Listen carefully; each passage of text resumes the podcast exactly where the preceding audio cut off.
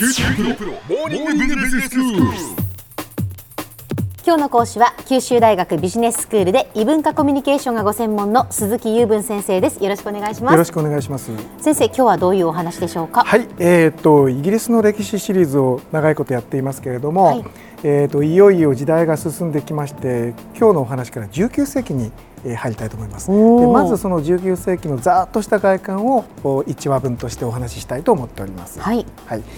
えーとですね今までイギリスの歴史っていうと何々朝っていうのがいっぱい出てきたでしょ？したね。キューダー朝があったりプランタジネット朝があったりいろんなのがあって、でその王朝の中にどういう王様がいてその王様が何をしたっていうのが歴史の中心になっていることが多かったんですよね。はい。ところが、えー、と18世紀に入っていわゆるその内閣と呼べるようなものができ始めてから、うん。政治はそのプロの人がやるものになってきて、まあ、王様はいわば飾りになったわけですよね。ええ。でそうなってくると18世紀19世紀になると何々王が何をしたっていうのはあんまり歴史上の重要性を持たなくなったわけですよ。はいはい。とはいえええ。えー今に至るまでずっと王様いるわけなので、うん。王様の話は無視できないんですが、ええ。その話を先にしますと,、はいえー、とまずあの18世紀はハノーバー朝といって、うん。このハノーバーってのはドイツの方の地名ですよね。ええ。でそこからあの王様をお借りてきて、はい。英語喋れない人だったようですけどね最初は。うーん。でその人がついたわけなんですけども、えー、と19世紀に入りまして一番有名な王様はどなたでしたっけえね、ー、19世紀はいビクトリア女王ですね。あそはい、あのイギリスの中ですごく栄華を誇った時期っていうのは女性の王様だったんですよね。最初がエリザベス一世ですよね。で次がこのビクトリア女王なんですよ。うんでビクトリア女王の頃の王朝の名前って言ってですね日本人で何々朝って出てくる人すごく少ないと思うんですが、はいえーっとですサックス・コバーク・ゴータ朝っていうんですね日本語風には、えーっとザクセン・コーブルク・ゴーダ朝っていうんですよ。初めて聞きましたそうでしょ？これあのビクトリア女王の旦那様のアルバート・コーっていう人の出身地がドイツの中に当時いくつかあった公国ね貴族が作ってたあの国ですね公の国って書くんですけど、ええそれの一つの出身だったんですよ。はあ。でそのファミリーの名前がザクセン・コーブルク・ゴーダって言ったんですね。でまあでもさっき言ったように、そういう何々朝とかっていうのはほとんど重要性を持たなくなってたので、ええ知ってる人少ないわけですね。そうですね、はい。もうビクトリア女王の方が。そうビクトリアって名前の方が有名でしょ、ええ。ですよね。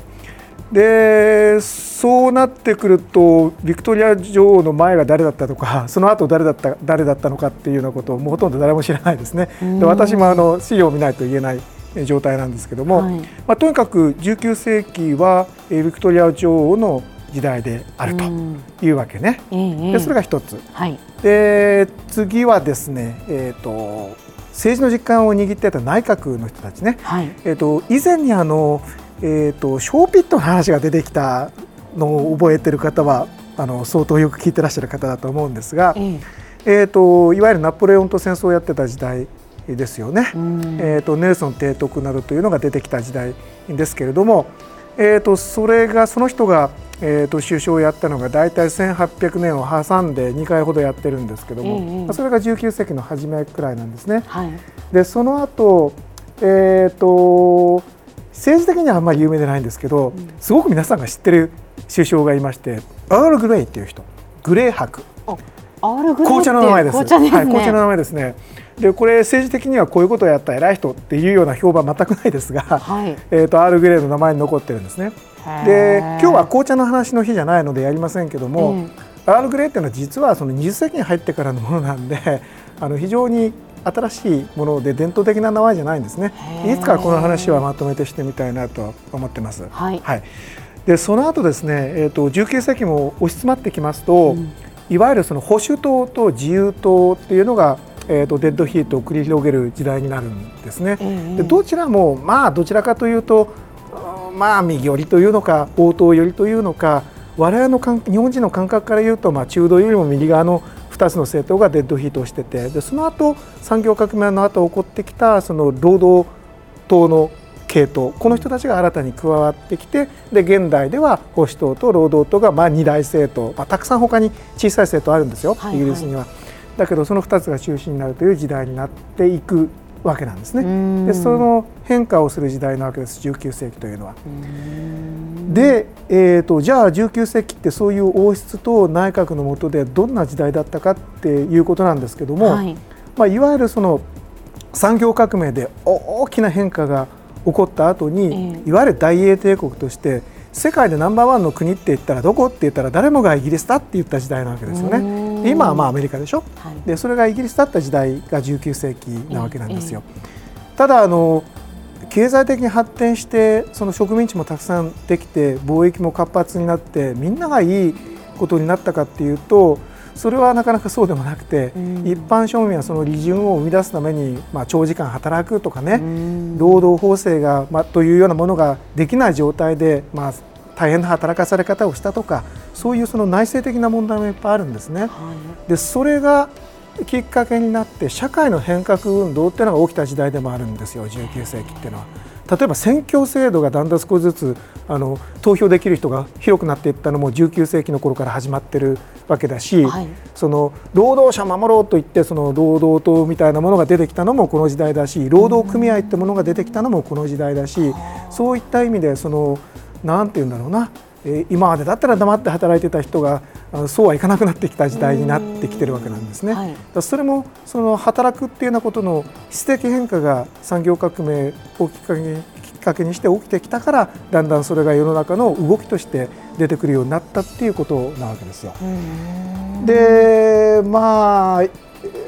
今日できる話じゃないですけども、外向きにはそのいろんな植民地でやったことの話それからいろんな戦争があり、そして内政問題としては今の労働問題とか選挙制度の話とかありますよね。はい、でその他内政でいろいろその法律をめぐってですね穀物法とかカトリック解放法とか、うん、そういうもので中がガタガタになってた時代もあるんですね。でそういった話を今後少しずつ見ていきたいと思ってます。はい、では先生今日のまとめをお願いします。はい、えっ、ー、とイギリスの19世紀、えー、外向きには非常に発展した大英帝国の時代でしたが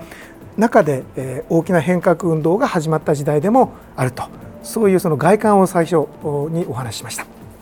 今日の講師は九州大学ビジネススクールで異文化コミュニケーションがご専門の鈴木雄文先生でした。どうもありがとうございました。ありがとうございました